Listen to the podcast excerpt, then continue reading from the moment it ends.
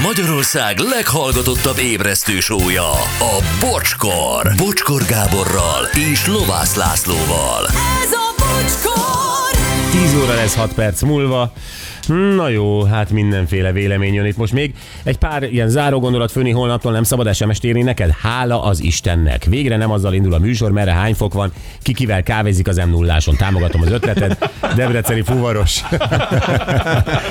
Gyerekek, én azt mondom, hogy hagyjátok meg mindenkinek az örömét. Tehát, hogy, hogy a, neki ez egyébként amellett, hogy kivel kávézik az m 0 ad valamiféle információt, vagy az utak állapotáról, helyzetéről, vagy apá, akár az időjárásról, tehát, hogy meg azért talán bennünket azt tüntet ki, legalábbis ezt a rádióműsort, hogy itt tényleg egy, sokkal családiasabb hangulat van, annak ellenére, hogy mi vagyunk a legtöbben. Tehát mégiscsak egy ilyen, uh-huh.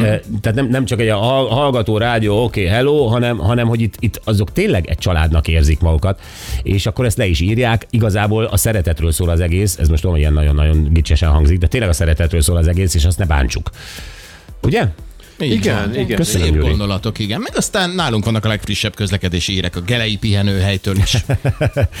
Igen. Na, szia, Bocsi és Anett véleményét, Bocsi és Anett véleményét osztom, férjem exe, kereszt anyja az egyik gyermekemnek, és én viszont közösen kempingezik, nyaral a két család, soha nem volt ebből gond, nagyon bírom őket, mesi. Tehát ez tud lenni. Valaki kiosztott, hogy én milyen cinikus vagyok ezzel kapcsolatban. Mindenkinek van véleménye, és mindenkinek van egy élettapasztalata. Mindenkinek van egy olyan párja, ami, aki vagy enged neki dolgokat az életben, vagy nem.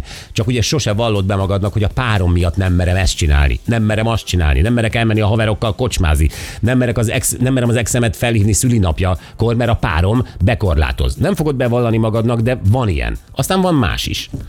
Tehát, hogy ö, tényleg ne ítélkezzünk. Így van, lázadjatok ma ti is. Nem, nem, nem. Én, nem itt, én például nem ítélkezem, hogy te nem tartod Excel kapcsolatot, mert uh-huh. neked így alakult az életed. Kész, Igen. és pont. És, És neked jó így jó. így. És neked Így így, jó. Így van.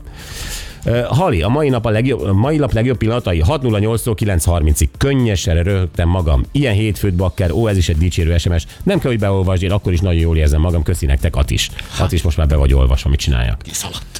Kiszaladt, igen. Hmm, na jó. Anett, uh, egy záró kérdés, milyen autója volt Magnumnak? P. Ferrari. P. Ferrari? Ferrari mi? G. Valami GMT, vagy valami, nem tudom. GMK, GMK. Ferrari Rolex, az az ismert példa. GMT.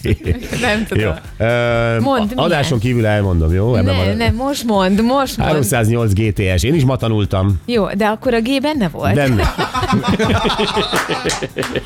Igen. Jó. Jön vágó piros, azt hiszem, hogy fenyőzöldben van ma. Ó, jó választás Most, hogy hétfőre. lebontotta a fájt. Valahonnan inspirálódni kell minden nap. Ja, az nem a ruha. Így van, nagyon van. Mindenkinek remek szórakozást pirossal, és jövünk vissza holnap reggel 6.08. Viszlát!